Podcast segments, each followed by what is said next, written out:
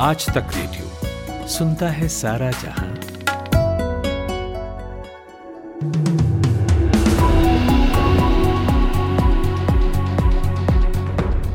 नमस्कार, आप सुन रहे हैं दोपहर एक बजे का न्यूज़ पॉडकास्ट पाँच मिनट। मैं हूँ रोहित अनिल त्रिपाठी। दिल्ली के डिप्टी सीएम मनीष सिसोदिया ने सीबीआई से एक हफ़्ते का समय मांगा है। सीबीआई ने आज सुबह 11 बजे उन्हें शराब घोटाला मामले में पूछताछ के लिए बुलाया था। सूत्रों के मुताबिक सिसोदिया ने एजेंसी से समय मांगते हुए कहा कि वे दिल्ली बजट 2023-24 की तैयारी कर रहे हैं। इसी वजह से उन्हें एक हफ़्ते का समय दिया जाए। पंजाब के गुरुदासपुर ज़िले में बीएसएफ की 113 बटालियन ने बॉर्डर आउटपोस्ट घानिये के बांगर में देर रात आए एक पाकिस्तानी ड्रोन को मार गिराया है। ड्रोन गिरने वाली जगह पर बीएसएफ और पुलिस द्वारा सर्च अभियान चलाया जा रहा है। डीआईजी प्रभाकर जोशी ने इसकी जानकारी दी है। उन्होंने कहा कि बड़ी कंसाइनमेंट मिलने की संभावना है। उद्धव ठाकरे को झटका देते हुए चुनाव आयोग ने शिवसेना पार्टी का नाम और चिन्ह धनुष बाण पर एक नाथ शिंदे के दावे को मंजूरी दे दी थी।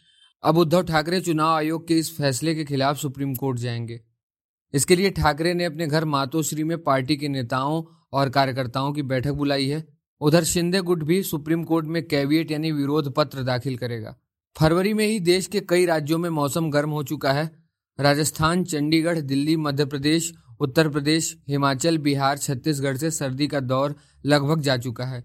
इन राज्यों में दिन में तेज गर्मी पड़ रही है तो रातें ठंडी हो रही हैं। उत्तर भारत में दिल्ली, पंजाब, हरियाणा से ज़्यादा गर्म हिमाचल है। शिमला में कल फरवरी की सबसे गर्म रात चौदह दशमलव चार डिग्री तापमान के साथ दर्ज की गई। हिमाचल के धर्मशाला में दिन में अट्ठाईस दशमलव पाँच तापमान रिकॉर्ड होने के साथ बावन साल पुराना रिकॉर्ड टूटा है। मेघालय के वेस्ट गारो हिल्स ज़िले से एक शख्स को सोशल मीडिया पर इलेक्ट्रॉनिक वोटिंग मशीन का वीडियो साझा करने के आरोप में गिरफ़्तार किया गया है। वीडियो में दावा किया जा रहा है कि ईवीएम की कोई भी बटन दबाने पर मत भारतीय जनता पार्टी के पक्ष में दर्ज हो रहा है। बीजेपी के राष्ट्रीय अध्यक्ष जेपी नड्डा चुनावी राज्य कर्नाटक के तीन दिवसीय दौरे पर हैं। इस दौरान वे उडुपी और बेलूर में जनसभा को संबोधित करेंगे। इस दौरान नड्डा मंगलुरु भी जाएँगे और चिकमंगलुरु में बाइक रैली में हिस्सा लेंगे। इसके साथ ही महत्वपूर्ण हिंदू तीर्थ स्थानों में से एक श्रृंगेरी मठ भी जाएँगे। बता दें कि कर्नाटक में अप्रैल मई 2023 में विधानसभा चुनाव होने की संभावना है। चुनावी सरगर्मी के बीच जेडीएस और बीजेपी के बीच जमकर आरोप प्रत्यारोप का दौर चल रहा है। सीएम नीतीश कुमार ने आगामी लोकसभा चुनाव के लिए विपक्ष को एकजुट रहने की सलाह दी है। उन्होंने कहा कि अगर कांग्रेस गठबंधन के लिए तैयार हो जाती है तो 2024 में बीजेपी 100 सीटों के अंदर सिमट जाएगी। नीतीश पटना में भारतीय कम्युनिस्ट पार्टी के अधिवेशन में ये बातें बोल रहे थे। छत्रपति शिवाजी महाराज की जयंती के मौके पर प्रधानमंत्री नरेंद्र मोदी ने उन्हें याद करते हुए ट्वीट किया है। पीएम ने लिखा कि छत्रपति शिवाजी महाराज की जयंती पर उन्हें सशक्त नमन करता हूँ। उनका साहस और सुशासन पर ज़ोर हमें प्रेरित करता है। एआईएमआईएम अध्यक्ष बैरिस्टर असदुद्दीन ओवैसी आज दोपहर तीन बजे राजस्थान के टोंक में एक विशाल जनसभा को संबोधित करेंगे। भारतीय वायुसेना प्रमुख air chief marshal V R Chaudhari ने रक्षा प्रबंधन कॉलेज में उभरती महान शक्ति प्रतिद्वंदिता भारत के लिए सामरिक अनिवार्यता पर एक सेमिनार को संबोधित किया। उन्होंने अधिकारियों से उभरती भू राजनीतिक वास्तविकताओं में भारत की भूमिका को समझने का आह्वान किया।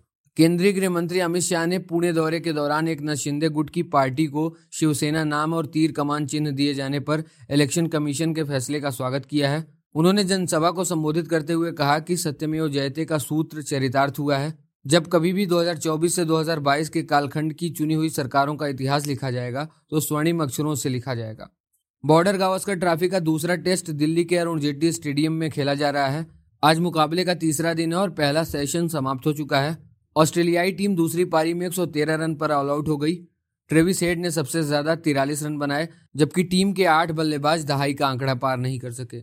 भारत की ओर से रविंद्र जडेजा ने सात विकेट चटकाए इस सीरीज़ में जडेजा ने दूसरी बार पाँच या फिर उससे ज़्यादा विकेट लिए हैं।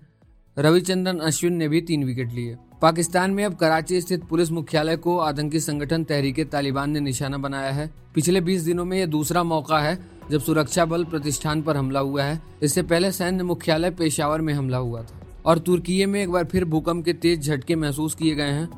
रिक्टर स्केल पर भूकंप की तीव्रता पाँच दशमलव दो मापी गई है। वहीं तुर्की और सीरिया में आए भूकंप से मौत का आंकड़ा बढ़कर छियालीस हज़ार के पार जा पहुँचा है।